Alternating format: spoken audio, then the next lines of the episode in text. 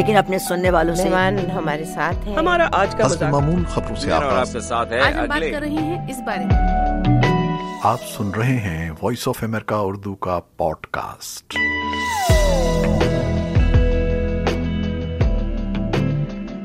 Voice of America Urdu کے pod cost سماعت فرمائیے. دلچسپ معلومات, ماضی کی یادیں اور نت نئے موضوعات پر اس سلسلے میں ہمارے ساتھ شریک رہنے کے لیے آپ اپنے فون کی iTunes, Google podcast اور اسپوٹیفائی پر وی او اے اردو کا پوڈ کاسٹ سبسکرائب کیجیے.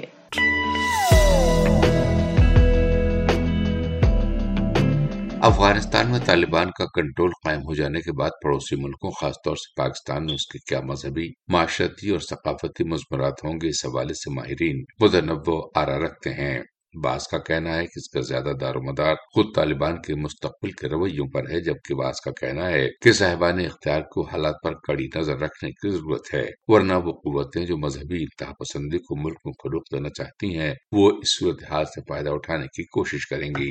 خالد رحمان انسٹیٹیوٹ آف پالیسی اسٹڈیز کے چیئرمین ہیں. اس حوالے سے وائس آف امریکہ سے گفتگو کرتے ہوئے انہوں نے کہا کہ پاکستان کا جو عمومی مزاج ہے اس میں انتہا پسندی کو کچھ زیادہ پذیرائی نہیں ملتی, اور انہوں نے کہا کہ بقول ان کے خود طالبان کی مثال بھی کوئی انتہا پسندی کی نہیں ہے بلکہ رد عمل کی ہے. اسی طرح پاکستان میں بھی جو انتہا پسندی ہمیں نظر آ رہی ہے وہ رد عمل ہے ان چیزوں کا جو یا تو باہر کی دنیا سے مسلط کی جاتی ہیں یا خود پاکستان میں ہونے والے اقدامات اس کا سبب بنتے ہیں. اس سوال کے جواب میں کہ کیا پاکستان کا معاشرتی, سماجی اور ثقافتی نظام بھی اس سے متاثر ہو سکتا ہے, انہوں نے کہا کہ اس کا انحصار خود طالبان کے آئندہ کے رویے پر ہے. ان کے الفاظ, اگر طالبان نے زمین پہ پرفارمنس اچھی دکھائی اور وہی ہے کہ لا اینڈ آرڈر ہے, بہتر کچھ مواقع ہو رہے ہیں ہم لوگوں کے لیے, سیفٹی ہے, کرپشن نہیں ہے, ان چیزوں سے پاکستان میں ایکسیپشن ان کی جانب ہوگا.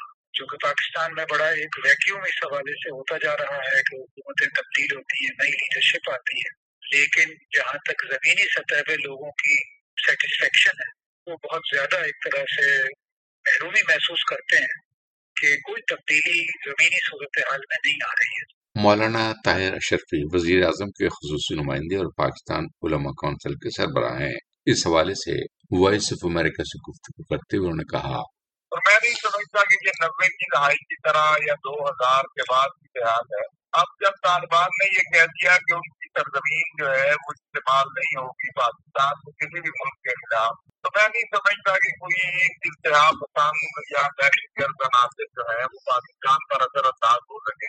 یہ بالکل ٹھیک ہے, ہماری دشمن قوتیں جو ہیں ان کے پاس یہ بہت بڑا ہتھیار ہے کہ وہ انتہا پسندی کو پاکستان میں فروغ دیں, لیکن میں نہیں سمجھتا کہ کوئی, بلکہ ہم زیادہ اس وقت پاکستان کے علماء, مشائخ اور ہمارے اسلام کے ادارے زیادہ اویئر ہیں اور زیادہ فعال ہے بنسبت ماضی کی صورتحال کے.